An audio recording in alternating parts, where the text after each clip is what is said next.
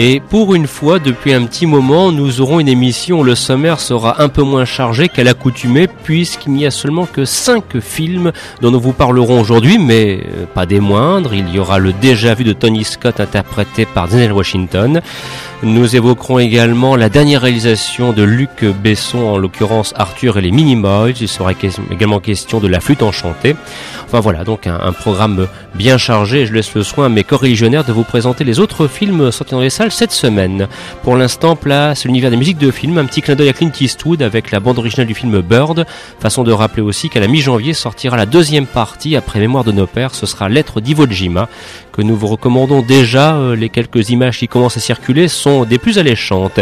Excellent après-midi à l'écoute de votre magazine cinéma. Les aventures salles obscures sont avec vous jusqu'à 15h.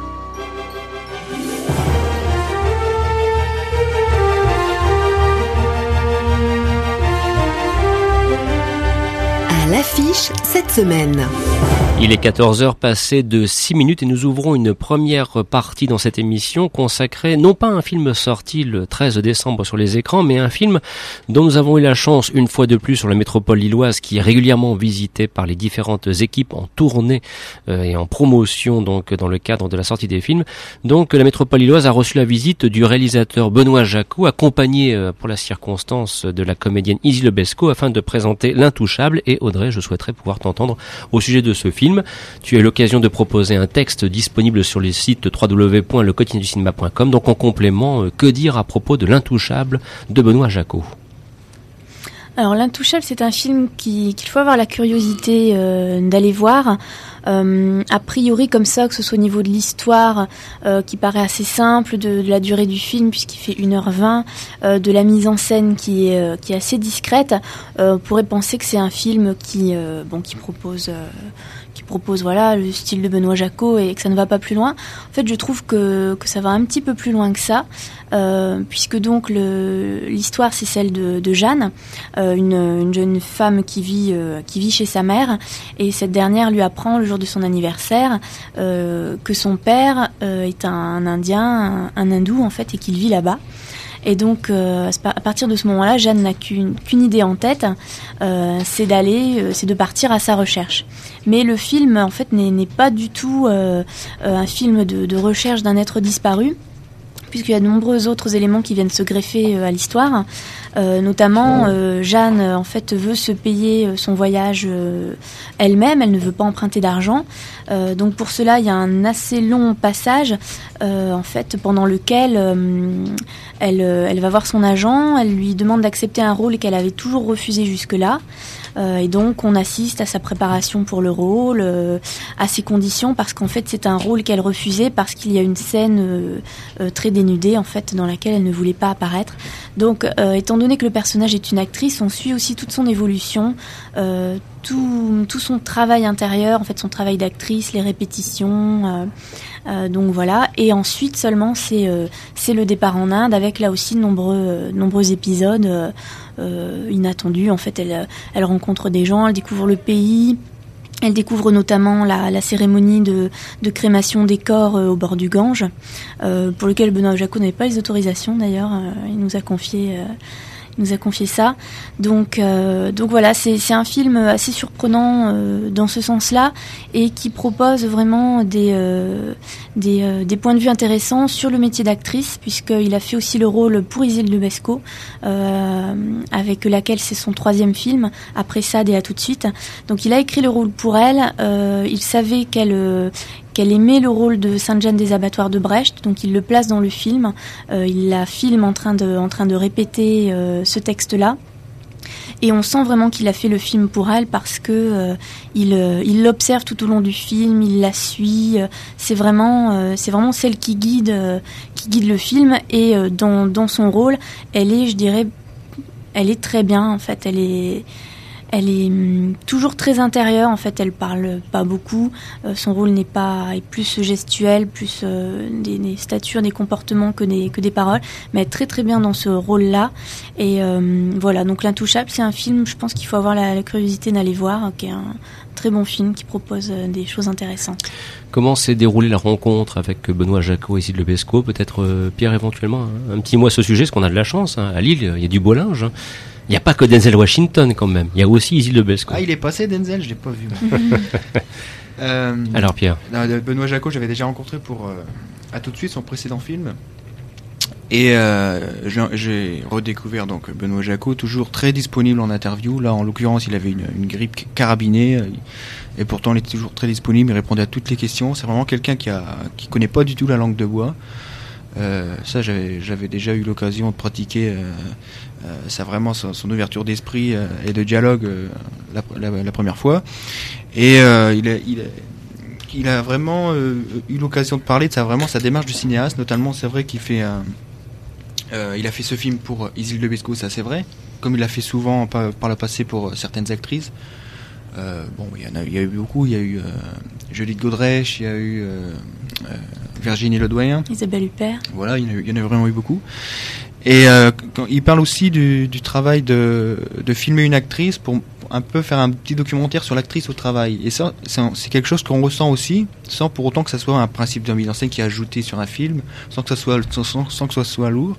Et c'est vrai que euh, sa mise en scène est, est, très discrète.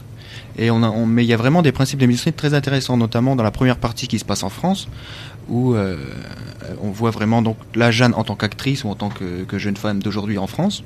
Elle est filmée de, face. On a, on voit vraiment son point de vue à elle.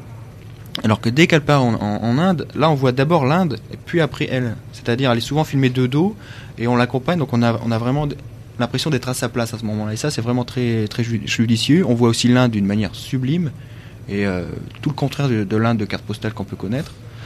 Et euh, ça, c'est très, très, très intéressant. Isil Lebesco, et euh, donc on a eu, l'occasion de l'interroger. J'étais aussi agréablement surpris de la voir un peu plus déserte que, que par le passé, où elle, avait, elle était vraiment euh, souvent très fermé en interview. Enfin, c'est pas quelqu'un qui est, c'est pas une, euh, comme on dit, une bonne cliente en interview.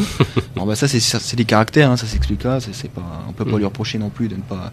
C'est pas toujours facile aussi les interviews quand vous avez une palanquée de micro autour du nez. Euh, bon, ça peut intimider. Et là, donc, elle était très, euh, elle était bon là était beaucoup moins loquace que Benoît Jacot, c'est sûr, mais elle est toujours très encline à, répondre. Et euh, pour le débat avec le public, alors là, c'était particulièrement euh, vif et, euh, et vivant avec, les, avec le public. Et Benoît Jacot, il faisait des, petites blagues, mais à chaque fois toujours très, toujours, ça, ça, faisait toujours sens. C'était, c'était très intéressant. Donc, voilà, donc euh, si jamais le cœur vous en dit, ben, l'intouchable c'est encore visible actuellement sur les, sur les écrans du métropole, me semble-t-il. Audrey? Euh, Juste une précision euh, pour, pour les Parisiens et les gens qui, qui suivent Benoît Jacot. Il va y avoir une rétrospective de ses films à la Cinémathèque française à partir du mois de janvier. Ça c'est une belle reconnaissance. Voilà donc pour l'intouchable. Alors euh, nous glissons tout doucement vers les sorties du mercredi 13 décembre et on va commencer par une sympathique comédie a priori interprétée par Audrey Tautou et Gad Elmaleh et voici donc euh, Hors de prix réalisé par Pierre Salvadori. Alors euh, qui s'y colle, qui souhaite éventuellement intervenir, éventuellement Frédéric et puis Magali qui nous a également rejoint en cours de en cours d'émission pour également s'exprimer euh, à ce sujet. Alors euh, Frédéric, hors de prix, bon, euh, sympathique comédie, tu as dit toi-même sur le quotidien du cinéma dans ta critique que, bah ma foi, il y avait une certaine richesse. ça sort un petit peu des comédies habituelles à la française qu'on n'aime pas trop. Et d'ailleurs que Yvan Attal, qu'on a vu hier soir à l'UGC à, Lille pour la présentation de l'excellent film qu'est Le Serpent, disait lui-même dans le débat avec, qui a suivi la, projection avec le public qu'il y en a un petit peu assez de ces comédies systématiquement qu'on retrouvait semaine après semaine et qui ne semblent pas différentes les unes des autres. Alors est-ce que Hors de Prix, euh, en tant que comédie, ressort un peu du lot? Ah bah, Je vais pas vous aider beaucoup en disant que c'est mieux que Madame Irma, puisque bon, ça ça va pas placer le débat très haut. c'est vrai. Ce qu'on peut dire sur Pierre Salvadori, c'est qu'on retrouve sa patte de réalisateur et de scénariste également. Il y a une rigueur dans la mise en scène qui est assez rare dans le cinéma français, à savoir euh, un usage du cinémascope qui est euh, qui est pas un format qui semble avoir été inventé pour filmer des comédies, mais qui est ici très bien employé. Je trouve qu'il a une photo élégante, ce qui prouve qu'on peut tourner 90% euh, d'un film dans, dans, un hôtel de luxe et faire de belles images. Il met en avant une Audrey Tautou que j'ai trouvée lumineuse, ce qui est pas évident après sa contre-performance hallucinante de Da Vinci Code où on avait fatalement envie régulièrement qu'elle se prenne une pelle en pleine tronche au beau milieu du film par pur plaisir sadique. Donc je, peux dire sincèrement que me, me refaire aimer Audrey Tautou après Da Vinci Code, c'était inespéré. D'ailleurs, je, je, suis rentré dans la salle d'heure de prix avec des, des, pieds de plomb, un peu avec des semelles de plomb, parce que je trouvais qu'elle minaudait beaucoup Audrey Tautou ces derniers temps dans les films et qu'elle se reposait sur ses acquis. Et là, euh, j'ai l'impression qu'elle prend des risques. Il y a de jolies scènes de comédie, euh, puisqu'elle interprète euh, une femme qui essaye de, s'attirer les faveurs d'hommes euh, extrêmement riches, donc évidemment qui, a une idée de l'amour extrêmement, limitée à des points de vue financiers. Et donc je, trouve qu'elle se sort très bien d'un rôle qui était finalement peut-être un peu caricatural sur le papier. en face d'elle, Gad Elmaleh, je l'ai trouvé extrêmement bien. tout à l'heure, on parlait de, de jeu un peu rentré, ce que les Anglais appellent peut-être l'understatement, c'est-à-dire euh, au moins on en fait au plus on est efficace. Moi je trouve que dans ce rôle-là il est très bien. Et pareil, pourtant c'est un acteur avec qui je pars pas avec des a priori formidables. Mais enfin, je, trouve qu'aussi que les qualités d'écriture euh, sont, particulièrement visibles dans, les dialogues. Euh, globalement, c'est une comédie qui nous mène vers des endroits qu'on connaît, puisqu'il y aura quand même une petite morale qui dit que l'amour triomphe de l'argent, que bon, une petite moralité sur le bonheur. Mais c'est fait avec euh, légèreté, finesse, délicatesse, et je trouve que c'est vraiment bien emballé. Ça fait du bien de voir ça. Et Audrey Dodou, euh, on la découvre sexy comme jamais. Hein. Je vois Julien qui est à, côté est en train de pendre la langue. Oui, car je raconte tout en direct sur antenne, Julien. Donc méfie-toi de ce que tu fais. Euh, c'est forcément. Toutes mes excuses, j'épongerai la bave sur le. Magali, un petit complément sur hors de prix. Euh. Ah, alors juste un petit complément parce que je crois que Frédéric a tout dit. c'est très amusant, c'est très enlevé. Audrey Tautou est surprenante. Moi, je signerais surtout pour Gad Elmaleh pour ce film-là parce que je l'ai trouvé absolument génial. Je veux dire qu'il m'a vraiment beaucoup amusé, que ce soit dans tout dans tout son jeu. Il y a un moment, il y a carrément un sketch qui est inclus dans le dans le film, mais ça passe super bien et et, et Gad Elmaleh est grandiose à ce moment-là. Et je veux dire que la salle, parce que moi je l'ai vu vraiment avec une salle qui était pleine et, et ça fonctionnait très très bien. On sort euh, avec un beau sourire et et même Audrey Tautou, là, elle est très glamour parce qu'on lui met évidemment des robes Chanel, des, des robes Dior, des chaussures. Enfin, c'est tout. C'est voilà. Et puis, mais à un moment, elle joue, elle est, elle est sous. Et elle a une scène dans un ascenseur, on voit la caméra qui tombe juste sur son visage et on voit qu'elle elle est plus l'air très très fraîche. Alors ça fait un contraste entre son visage qui, qui est une femme qui est, qui est sous mais bien et, et la robe magnifique qu'elle porte et là elle est euh, c'est bizarrement c'est là moi où je l'ai trouvée la meilleure et la plus sublime. Donc c'est un très beau moment, c'est la meilleure comédie qu'on a eue française de tout ce qui est sorti là ces trois derniers mois, c'est évident. Et beau démarrage hein, dans les salles, le public est au rendez-vous, il faut il faut le signaler. Euh, Julien? Oui, je tiens à préciser que j'ai beaucoup aimé aussi Gad Elmaleh. Hein, tiens à m'excuser. Euh... Tu baves moins là d'un coup. Oui, oui, tout de suite. Oui. bah oui, c'est une question d'inclinaison. En fait. Non, ce, film-là, quand, quand j'ai lu le synopsis, je me suis dit, mais, mais je l'ai déjà vu. Ouais. Et tout de suite, on, on, pense à 4 étoiles qui est sorti il y a quelques mois avec euh, José Garcia et Isabelle Carré. Je rebave là, je suis désolé. Euh, ça n'a rien à voir. Euh, mm-hmm. Ça doit être sensiblement la même chose, c'est-à-dire un tandem, un, un kidam, une arnaqueuse et un versement pour pour 4 étoiles. C'est encore dans des dans des hôtels luxueux, mais le scénario est complètement différent. C'est, j'irais presque l'inverse, c'est-à-dire que euh, si on pense à une entourloupe ou un, j'irais un mec qui va se faire passer pour ce qu'il n'est pas, on va être déçu au bout d'une demi-heure. Parce qu'au bout d'une demi-heure, cette question-là est, est, réglée dans le film, et c'est justement cette deuxième partie de film qui est beaucoup plus intéressante et surtout crédible. Ce qui, ce qui manque cruellement dans les, les, les comédies françaises actuelles, c'est que là, on suit cette histoire en se disant, mais euh, des gens comme ça, ça doit exister. Pierre et ensuite Audrey. Oui, alors je voudrais, Julien a dit un peu ce que je voulais dire, à savoir que c'est vrai que c'est un film qui ressemble beaucoup enfin beaucoup, un petit peu en tout cas sur le papier à certains films qu'on a déjà vus, notamment c'est vrai 4 étoiles parce que ça se passe dans le milieu de milieu du luxe des des, des 4 étoiles, enfin des, des palaces de la Côte d'Azur. Ça semble aussi un peu à la doublure, notamment avec le petit, euh, avec la personne de Gad Elmaleh, puisque au départ c'est vrai que Gad Elmaleh se fait passer pour un grand milliardaire alors qu'il est simplement euh, serveur. Et euh, mais euh, hors de prix est quand même bien supérieur à tous ces, à tous ces films-là parce que même s'il ressemble un peu à, tout ça. Il est quand même super en termes de mise en scène. Il y a une émission élégante qui peut rappeler euh, Blake Edwards ou Billy Wilder. Je les pose la question parce que je voyais Yann qui, qui, n'était pas content en disant non, non, euh, cinémascope et, comédie apparemment contradiction, mais en fait non. le vieux grincheux euh, ah, qui sort oui, ses cavernes, mais oui, je suis pas du tout d'accord. Oui, bah alors, le point où je suis d'accord, par contre, c'est que la photo, et ça, ça fait du bien, film français, même si c'est pas ma photo favorite parmi ce que j'ai vu cette année la photo est, est belle. Enfin, elle est travaillée. On n'a pas l'impression qu'il y a un point. Euh, c'est pas grisouille. On n'a pas l'impression que le point est pas fait, etc. Et ça, c'est euh, détail. Euh, petit détail, mais c'est vraiment là, euh, on, est soulagé par rapport aux autres films français, par à Madame Irma, dont on parlait par exemple. nette amélioration évidemment, et vraiment ça fait du bien. Mais sur tout le reste, je suis absolument pas d'accord. Le scope est hideux, il y a que des plans rapprochés et des gros plans. Le petit plan d'ensemble au début de scène pour situer géographiquement la scène. Euh, toujours les mêmes plans qui reviennent. Il y a des, il y a des jump cuts. Par exemple, ils changent de plan cinq fois dans le même axe, en changeant l'échelle de plan. Mhm. Dans une scène de restaurant, par exemple. Je, enfin, je, sais pas, chez n'importe qui, en dehors de Pierre Salvadori, on lui tomberait dessus. Le montage, il se passe pas, pas vraiment de choses. Le son, il se passe rien. Mais pour ça, ça c'est 99,58% des films, c'est scientifique, c'est prouvé. Et euh, bah, euh, la, et puis alors le scénario, c'est quand même, on est en train de suivre Lubitsch Complètement. On est en train de suivre la comédie américaine. Mais quand on voit un film de Lubitsch euh, ou euh, quand on voit un film de Wes Anderson, enfin tous ces tous ces gens qui essayent de mêler la, ou Billy Wilder qui essaye de mêler la comédie avec des choses plus graves, etc. Et Dieu sait que si le sujet de hors de prix est glauque finalement, euh, il y a toujours il y a il y a une idée pratiquement toutes les 20 secondes ou toutes les 30 secondes. Je, je parle pas d'idée de mise en scène, je parle d'idée de, de vraiment de d'idée d'idée de scénario. Ici, c'est une idée pas une idée peut faire peut tenir en fait 2-3 minutes.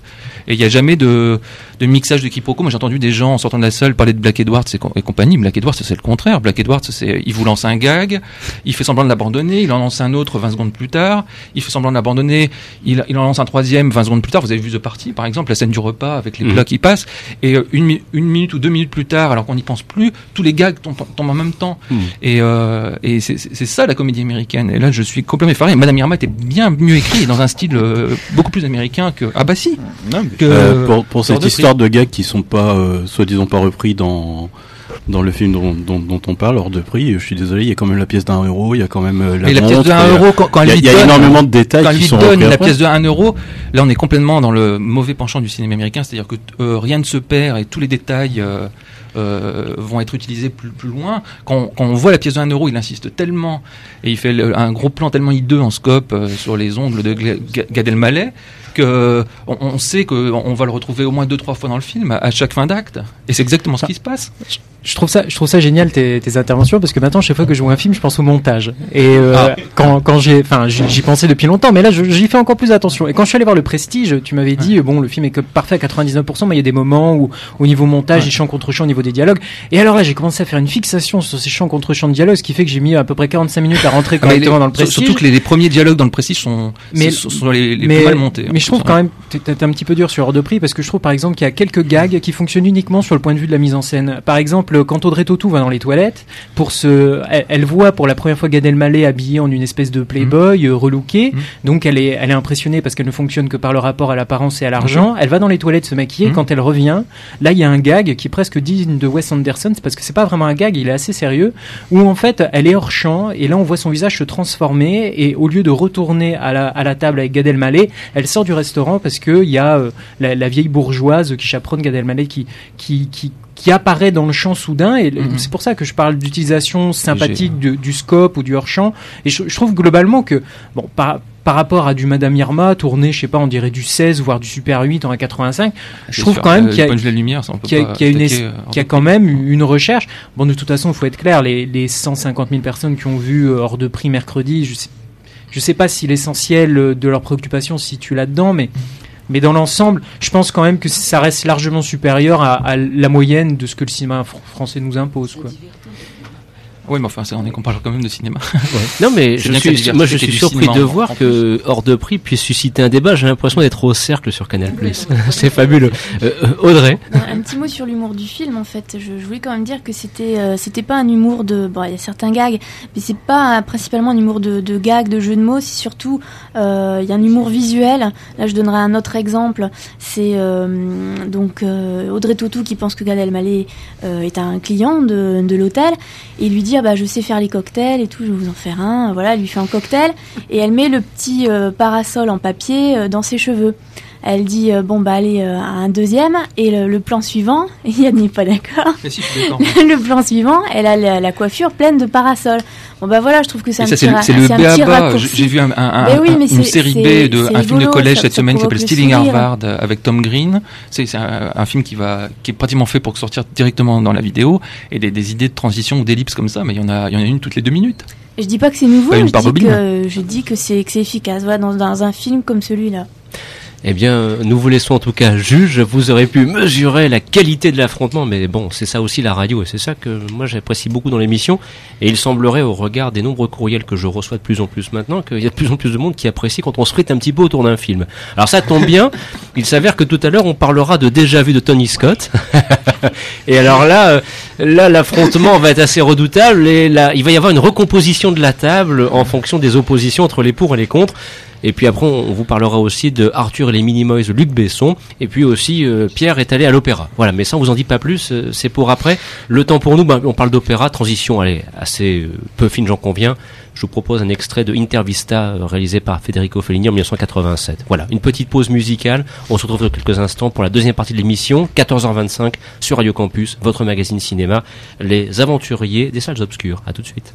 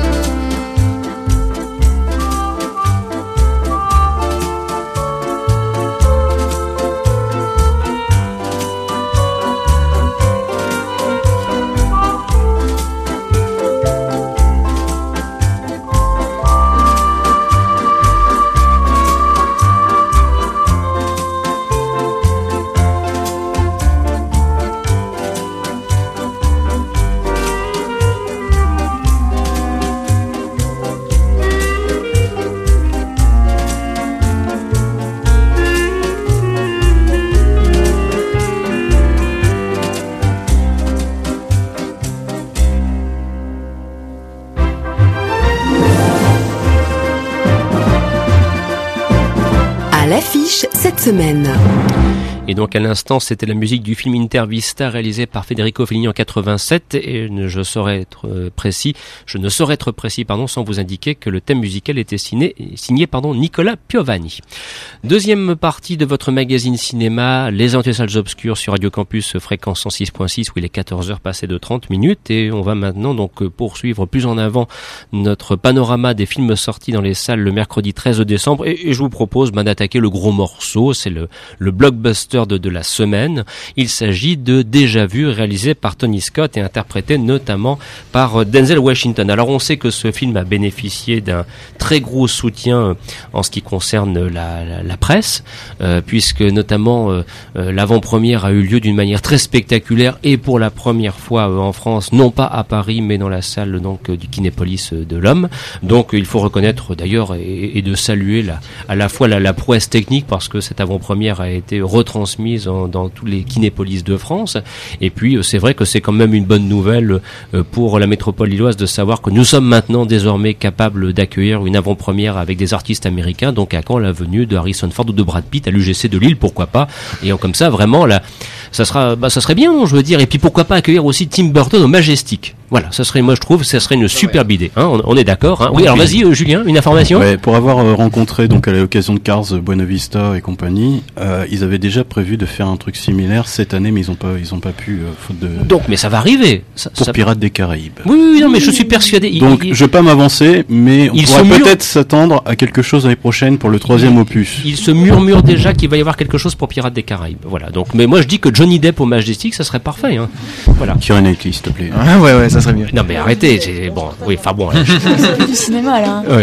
Mais bon, ça serait bien s'ils font une avant-première comme ça, qu'ils la fassent en version originale et pas, en version française, comme on va se faire sur le film.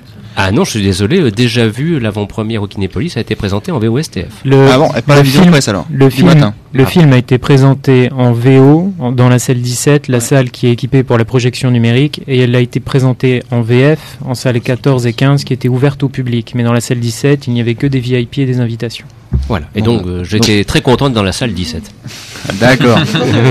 voilà, car je suis VIP. Non, je blague. Allez, c'est parti. Euh, euh, very grosse personne. ceci dit donc, alors déjà vu Tony Scott. Bon, très rapidement, nous sommes confrontés à un agent qui travaille pour une des nombreuses agences fédérales telles qu'elles existent aux États-Unis. Il y en a plus d'une cinquantaine, donc ça, on s'en doute.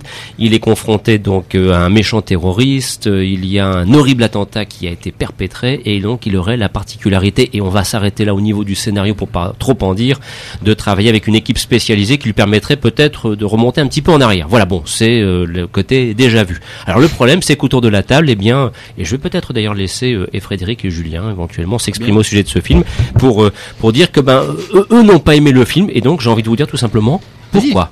Et puis après, il y aura Fabien qui aura envie de dire du bien, puis moi aussi. Alors pourquoi Frédéric, Julien? Le titre dit un peu tout. Mhm. non mais plus sérieusement, mais plus approfondi. Plus sérieusement, j'avais beaucoup d'espoir parce que Tony Scott c'est quelqu'un, un, cinéaste que j'apprécie énormément, surtout au niveau de, de la, la mise en place, des, des chorégraphies de, de poursuite, des, sa lumière particulière aussi qui, qui retranscrit tout, j'irais dans, dans toute sa filmo, on retrouve vraiment une patte Tony Scott, que ça soit de, depuis Top Gun et ses soleils couchants et ses super avions et un Tom Cruise, euh, jusqu'à Domino, c'était quelqu'un que qui qui n'avait pas besoin de prouver quoi que ce soit euh, pour pour pour rester bon. Dans donc dans, dans, déjà vu le, le, truc que j'attendais c'était beaucoup plus au niveau du scénario c'est-à-dire qu'avec en plus un acteur aussi charismatique de Denzel Washington et un scénario qui se veut quand même à la limite du fantastique et de l'anticipation, on se dit quand même qu'il y avait un sacré potentiel pour faire quelque chose de vraiment magistral. Sur ça, j'étais horriblement déçu parce que ce n'est que poudre aux yeux pour moi du début jusqu'à la fin. C'est-à-dire que la moindre, le moindre gramme d'originalité renvoie à un autre film. Et je, je parle pas en tant que, cinéphile ardu de, de, ce, de ce genre particulier qui est l'anticipation ou le fantastique, mais j'estime que si on a vu peut-être deux films, et je pense qu'en citant ne serait-ce que Terminator, on peut être que déçu par ce film alors là, j'avoue que je reste un, peu perplexe. Euh, je trouve que en plus le, le, thème du bon dans, j'irais du bon dans le temps, que ce soit de, de 4 jours, de, de mm. plusieurs années ou quoi que ce soit, ça a déjà été éculé par le cinéma. Faut être très très très fort au niveau scénaristique. Je parle même pas au niveau de réalisation pour faire passer un, un concept qui est utilisé depuis une vingtaine d'années comme ça, et en plus il y a une série qui s'appelle 7 jours à pour agir qui reprend exactement la même chose. Pour peu qu'on ait vu deux épisodes, il n'y a aucun intérêt à les voir de, déjà vus. Pierre ah, Moi, je, suis d'accord avec Julien pour dire que c'était un très mauvais film. Je vais vous dire pourquoi, mais je suis pas d'accord avec Julien pour, euh, sur, sur ses euh, arguments. Alors, concernant Tony Scott, pour moi, c'est un cinéaste qui n'a aucun style. C'est quelqu'un qui en fait des caisses, il fait des, angles de caméra partout, il en, rajoute des ralentis, des fils de caméra, il change les couleurs, tout ça pour masquer le fait que lui-même n'a aucun style en fait. Et c'est pour ça qu'il s'associe très bien avec Jerry Bruckheimer, qui lui par contre a une esthétique euh, qu'on aime ou qu'on n'aime pas, c'est pas ça, mais c'est au moins qu'il l'impose à un cinéaste. Et comme euh, Tony Scott est très, apparemment très malléable, il peut très bien faire tout et n'importe quoi. Euh, et sur le et sur le potentiel du scénario, euh, là, c'est là où je suis, euh, je, n'aime pas le film justement pour le scénario, parce que pour moi c'est un film qui ne peut pas fonctionner. C'est un scénario à, à, Il faut vraiment avoir du culot pour nous montrer un film qui qui est basé sur le, revoir les images du. je vais essayer de ne pas dire ce que c'est le, principe du scénario, mais en tout cas ils, sont ils ont un logiciel sous la main qui permet de voir les images du passé euh, euh, avec un, sentiment de voyeurisme, de voyeurisme, etc. Mais c'est c'est absurde, c'est vraiment idiot comme principe de scénario. Et c'est pour ça que ça, ne marche pas. Et par-dessus ça, il nous rajoute en plus la téléportation, comme on peut voir dans, Terminator, c'est vrai, mais aussi dans La Mouche, etc. Euh, mais c'est vraiment c'est ajouter la bêtise à la bêtise. Et euh, j'ai essayé de me, raccrocher à Denzel Washington qui est quand même un, acteur de charisme mais même là, j'étais un peu déçu qu'il se, retrouve là-dedans. Euh, Fabien, euh, au secours. non, moi je dirais que Tony Scott c'est quand même quelqu'un qui, qui, vient du clip, euh, du monde de, la pub aussi. Donc me, dire qu'il n'a pas de style, je pense pas parce que quand je vois Ennemi d'État, je pense qu'il y a quand même il y a quand même quelque chose de plus personnel dans, dans la mise en scène. Mais je voudrais revenir sur sur déjà vu en disant que je suis un peu d'accord à ce que vous dites. C'est vrai que le scénario, il pioche un peu n'importe où. Il n'est pas, il est pas exempt de, de défauts. Mais le, film est, suffisamment rythmé pour, euh, pour tenir, je veux dire, le spectateur en haleine. Ben oui, hein, quand même. Il y a, y, a, bon, y a déjà, moi pour moi, c'est euh, avant tout la prestance de Denzel Washington qui, fait, qui soutient tout le film. Ah, c'est clair. Et on a aussi les, les acteurs, bon, je, je, pense aussi à Val Kilmer, bon, qui joue un peu plus dans la sobriété. Mhm. On a euh, Jim Caviezel, j'ai un peu du mal à le dire, euh, lui, il est complètement hallucinant, il est, il est complètement imprégné. Merci pour le dossier de presse. complètement euh, imprégné par, par la folie, il faut le dire. Il y a très jolie Paula Patton, là, je te coupe la chic. Tout à fait. C'est la première fois que je la vois au cinéma, elle est vraiment très jolie. J'ai dû la voir aussi sur un grand écran, j'ai trouvé magnifique d'ailleurs. tu n'es point le seul. Et donc j'aimerais dire que bon, même si le scénario est linéaire, il y a un certain suspense qui se crée. Et euh, moi, j'ai pensé qu'il y avait que c'était pas non plus épileptique comme ça pouvait l'être dans le dans ses précédents films, c'est-à-dire que on a une scène d'action, j'ai pensé que techniquement c'était pas trop mal, c'est une scène d'action qui se situe sur deux niveaux en fait, où on voit Denzel Washington qui est en train de poursuivre Caviezel dans une voiture, et j'ai trouvé que c'était vraiment pas mal fait celle-là. Là, il y a pour moi véritablement une idée de mise en scène, puisqu'on ah parlait autour de la table de la recherche d'idées dans la mise en scène, je, je trouve que vous êtes un peu dur avec le sieur Tony Scott. Alors moi, à titre personnel, euh, je suis assez d'accord pour dire qu'au début en tout cas, euh, Tony Scott était peut-être quelqu'un qui qui manquait un petit peu justement de style, qui était un bon faiseur, venu justement du vidéoclip. Et il faut bien reconnaître qu'à ce titre, revoir aujourd'hui Top Gun euh, relève quand même un petit peu du pinceau. Hein. Je veux dire, c'est non seulement très mauvais, pas simplement à cause de la musique, c'est que c'est une esthétique qui a pris un, sacré coup de vieux. Par contre, lorsqu'on regarde USS Alabama, qui euh, a été réalisé quelques années plus tard. Quand on regarde Ennemi d'État et aujourd'hui qu'on regarde déjà vu, c'est vrai que la première bonne surprise, c'est que la différence de Domino et surtout du, Man on Fire qu'il avait déjà fait avec Denzel Washington, il s'est un petit peu calmé le Sir Scott. Euh, son, rythme est moins épileptique, tant mieux. Euh, et je trouve qu'il respecte d'autant plus son scénario. Et puis c'est vrai qu'il y a deux véritables idées de mise en scène. Alors je veux bien croire qu'on puisse adhérer ou pas, ce que je comprends parfaitement, au principe d'une forme de retour en arrière afin de modifier des événements, puisque ça on l'aura compris, c'est la trame principale du, du film, sans, sans dévoiler euh, les, les, je dirais les arcanes du scénario, mais il y, a quand même de véritables idées de mise en scène avec, c'est vrai aussi, un, soutien d'un comédien des Washington qui tient le film euh, de la tête et des, épaules. Je veux dire, c'est vrai qu'il est, il est une incarnation même de ce qu'est un film qui s'articule autour d'une grande vedette, indiscutablement. C'est, il assume parfaitement ce rôle. Mais la séquence de la poursuite à laquelle tu fais allusion, Fabien, pour moi, est vraiment une excellente idée de mise en scène et qui tient la route sur plusieurs minutes et qui est réalisée avec un brio, un sens du spectaculaire et surtout un sens de la narration efficace qui j'avoue a emporté mon adhésion. Maintenant, je ne vais pas non plus faire de déjà vu. Le film de l'année, c'est c'est une bonne série B, brillante, efficace, bien menée et bien tenue dans son ensemble. Yann et ensuite Audrey. Oui, pour dire, euh, moi je suis un peu entre les entre les entre les deux feux, mais c'est bizarre parce que moi justement c'est la première partie euh, qui est la plus invraisemblable et, et la plus euh, ouvertement loufoque, on pourrait dire, qui mm. m'a qui m'a le plus plu. Et je trouve que quand quand le film redevient un thriller plus enfin quand passer la dernière loufoquerie et qu'on retombe un peu sur ses pattes, ça devient un thriller plus conventionnel, puis où là, on sent qu'il va nous rebalancer l'intrigue sentimentale, etc. C'est beaucoup moins intéressant. Oui, il se banalise un petit peu sur la fin. Euh, et, et, ça a beaucoup de moins de rythme aussi, je trouve. Audrey? Ce que, ce que je reprocherais au film surtout, c'est son intrigue tarabiscotée au possible. Euh, J'aime bien les films avec des intrigues où, euh, euh, notamment avec le, jeu entre le passé et le présent, où il faut chercher un petit peu ce qui se passe. Mais alors là, je trouve que c'est à un point vraiment porté vraiment trop trop loin. si bien que à certains moments, j'avais l'impression qu'il y avait des incohérences. Je me disais, là c'est bizarre quand même, c'est il y a quelque chose qui va pas dans le scénario. Mais j'avais beau chercher des des, des scènes pour pour appuyer mon, mon idée, je ne trouvais pas. En fait, tellement j'étais noyée dans, euh, dans les, les concepts, les, idées qu'ils ont voulu euh, euh, détailler dans, le scénario avec leur, leur idée de, voyage dans, dans le temps. Après, je reconnais par exemple notamment la scène de, de la poursuite. Là, c'est intéressant. je trouve que c'est intéressant d'un point de vue visuel surtout. Et, euh, et dernière chose, je reprocherais aussi autre chose à Tony Scott, c'est une sorte de mélange de, de moderne et de, de, kitsch dans sa mise en scène. Donc tout le moderne, ça va être les, euh, les zooms, voilà, les grands mouvements de caméra.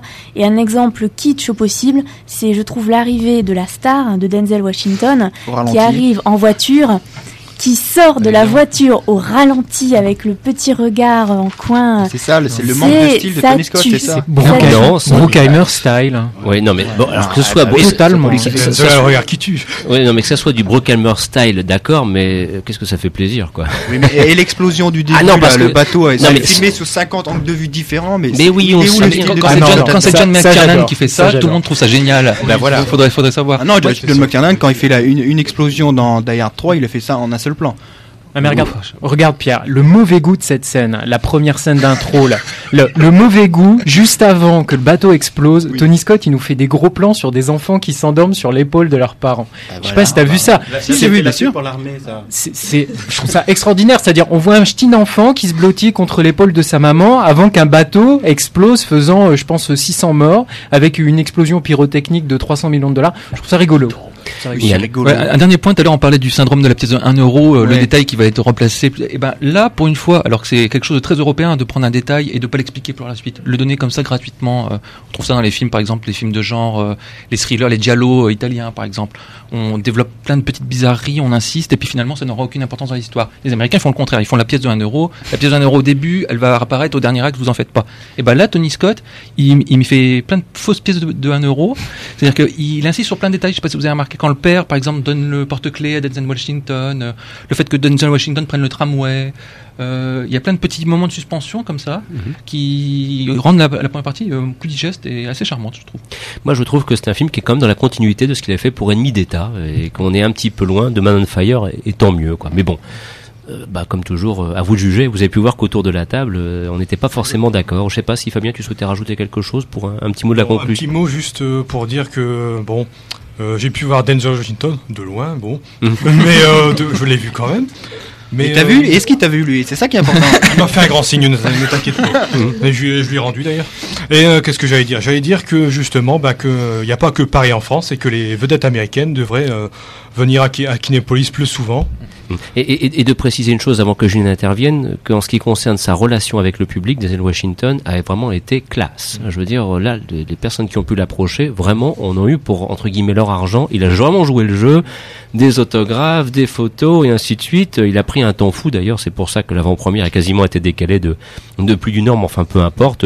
Donc euh, voilà, euh, de ce côté-là, on peut dire que l'événement pour le grand public est une réussite. Par contre, c'est vrai qu'en salle, malheureusement, le film n'a peut-être pas forcément le, le, le, le, succès, n'est pas forcément le, succès attendu. Euh, Magali J'ai juste une petite critique pour, pour Allociné qui a fait une, un reportage sur la venue de de Denzel Washington, donc à, à Kinépolis, et qui ont interviewé des gens du Nord. Et comme d'habitude, euh, ils n'ont pas pris les meilleurs. Donc, euh, rassurez-vous, on est beaucoup plus nombreux et on n'a pas tous forcément autant tous un accent à couper au couteau comme ça, même ah, si je sais très, bien que j'en ai un petit euh, quand même. et je le renie pas. ils ont transcrit l'accent du Nord sur un forum de. Non mais, tu vois, non, non, mais ils ont ils ont choisi des, gens qui étaient sympas, sympathiques et tout, mais ils en ont pris que trois. Et, évidemment, pour changer. Ils ont pris des gens avec un accent extrêmement prononcé et puis euh, bien populeux du genre, alors que, euh, à mon avis, il faut prendre dans ces cas-là, il faut prendre un peu de tout. Et je, je, je suis agacé à chaque fois qu'on fasse passer les nordistes euh, pour, pour des imbéciles et des crétins et ça m'agace. Donc je vais un, carton rouge pour halluciner sur ce coup-là. Tu disais Il fallait, prendre, il fallait te prendre toi dans la salle 17, VIP. Euh. Oui, voilà. Mmh. Et je n'aurais point dit Thierry et que, je, euh, et que je suis de Lille et que c'est ma quartier. Voilà. Donc euh, j'aurais donc dit Thierry et quartier, n'est-ce pas? Oui, mais content de le voir, Denzel. Voilà. Non, mais c'est vrai que bon, ça c'est. Mais de toute façon, les interventions aussi qu'on a pu voir sur France 3 notamment étaient assez révélatrices d'un choix, dirons-nous, de la part du journaliste de gens très typiques. Voilà. Mais bon, ça, ça fait partie du jeu. Bon, ça, ne va pas nous ôter le plaisir d'avoir vu une grande star américaine dans la métropole lilloise et euh, d'avoir vu accessoirement un bon film pour mon point de vue, un mauvais film pour le point de vue, développé autour de la table afin d'être tout à fait équitable. Euh, je vous propose maintenant d'écouter une grande musique de film et puis après on poursuit.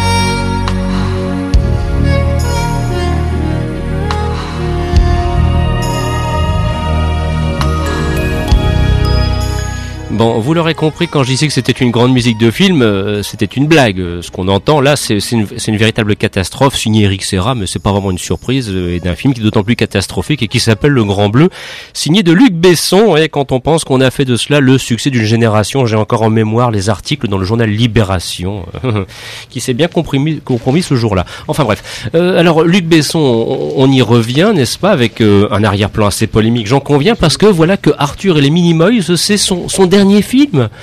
Ouais euh, À mon avis, non. Mais je crois que j'apprends rien à personne. Voilà.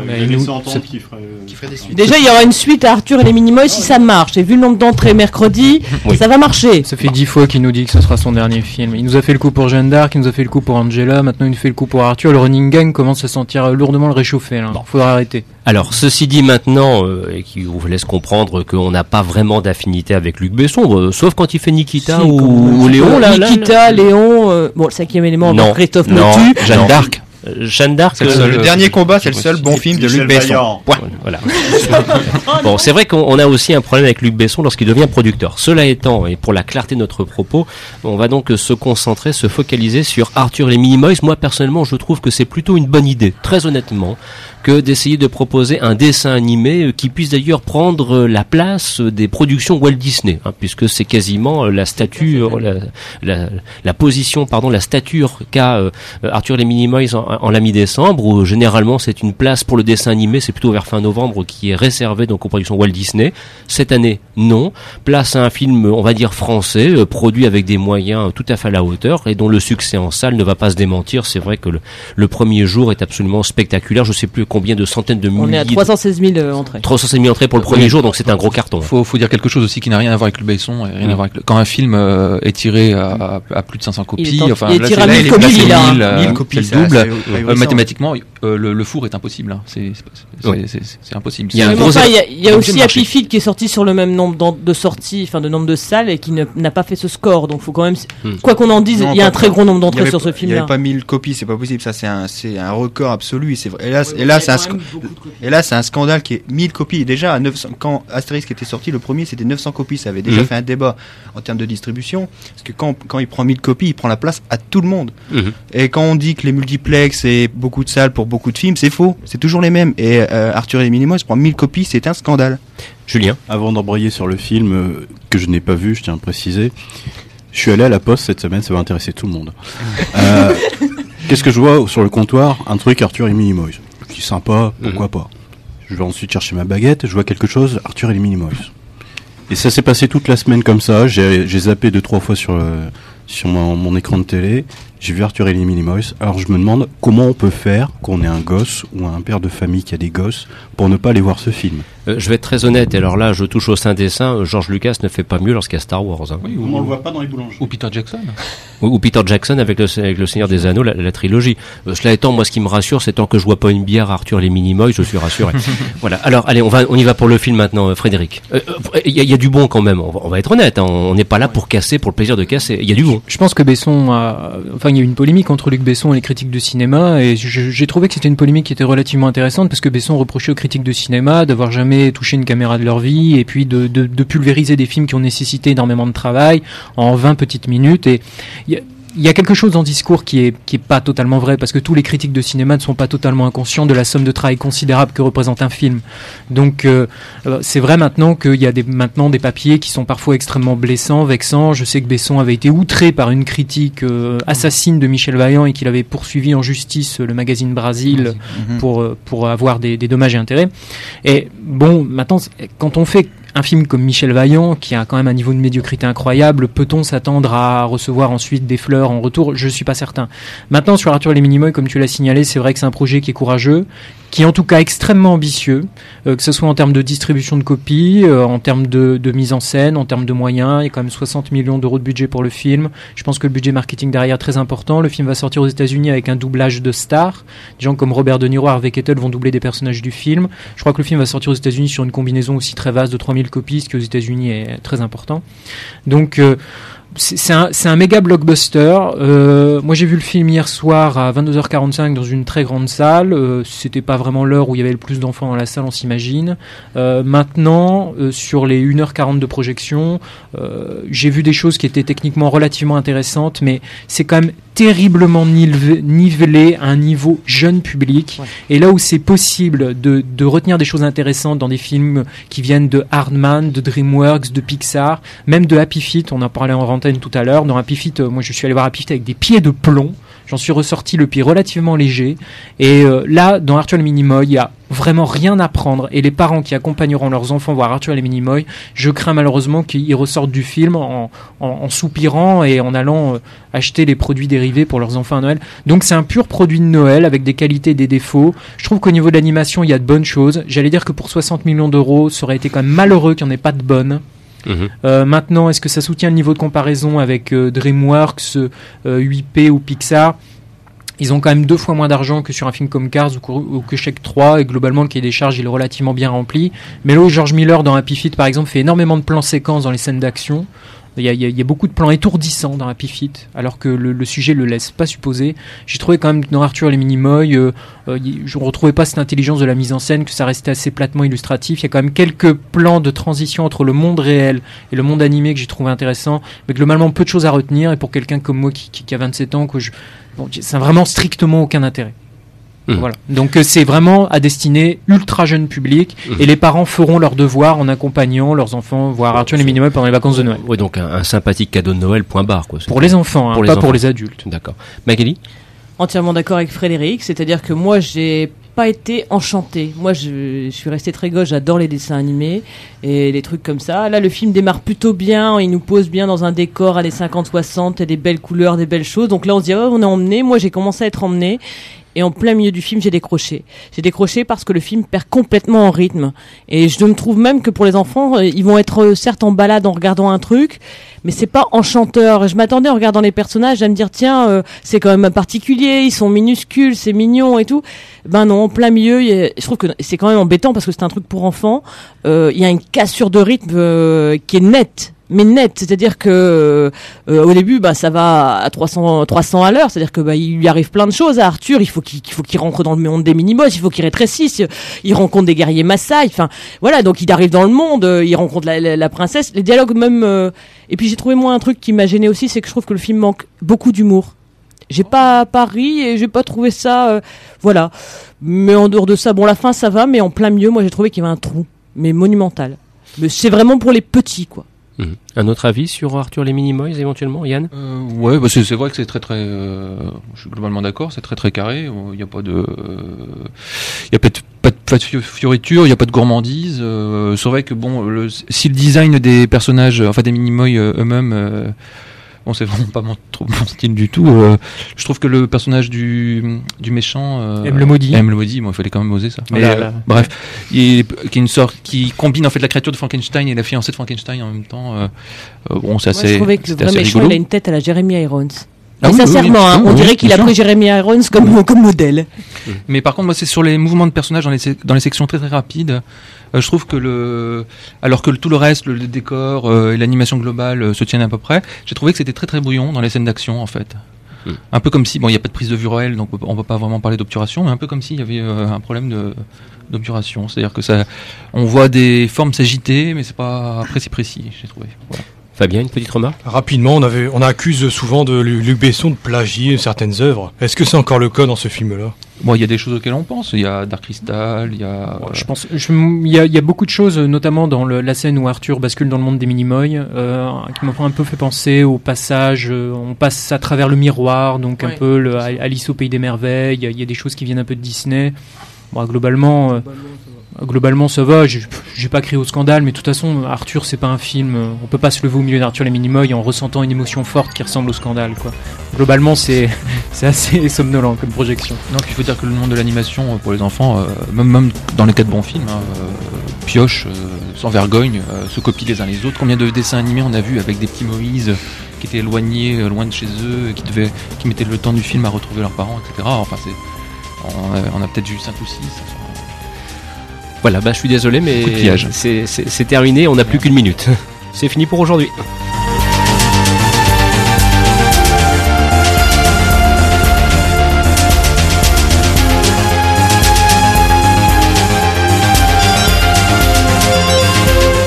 Et je disais donc que j'étais désolé parce que Pierre souhaitait parler de la flûte enchantée signée Kenneth Branagh, mais ce sera pour samedi prochain s'il vient nous voir, puisque je vous rappelle que samedi prochain il y aura émission. Dans quelques instants, les programmes de Radio Campus vont se poursuivre avec le magazine Awana Africa. Vous écoutiez Les Aventures Salles Obscures, un programme proposé par Pierre Delara et Jacques-Olivier Molon. Présentation Christophe Dornin avec la mécanique complicité en ce jour de Julien Lecomte, Frédéric Lanois, Audrey Jamard, Magali Contrafato, Pierre Lucas, Yann Boromus et Fabien Rousseau. Précision, euh, les vacances, il n'y a pas d'émission. On se retrouvera, donc il y a une émission le 23 décembre euh, cinéma, et ensuite on se retrouve le 6 janvier pour le magazine des séries. Voilà, qui devait être précisé au niveau du programme. Bon week-end à vous tous et merci de votre fidélité. Au revoir.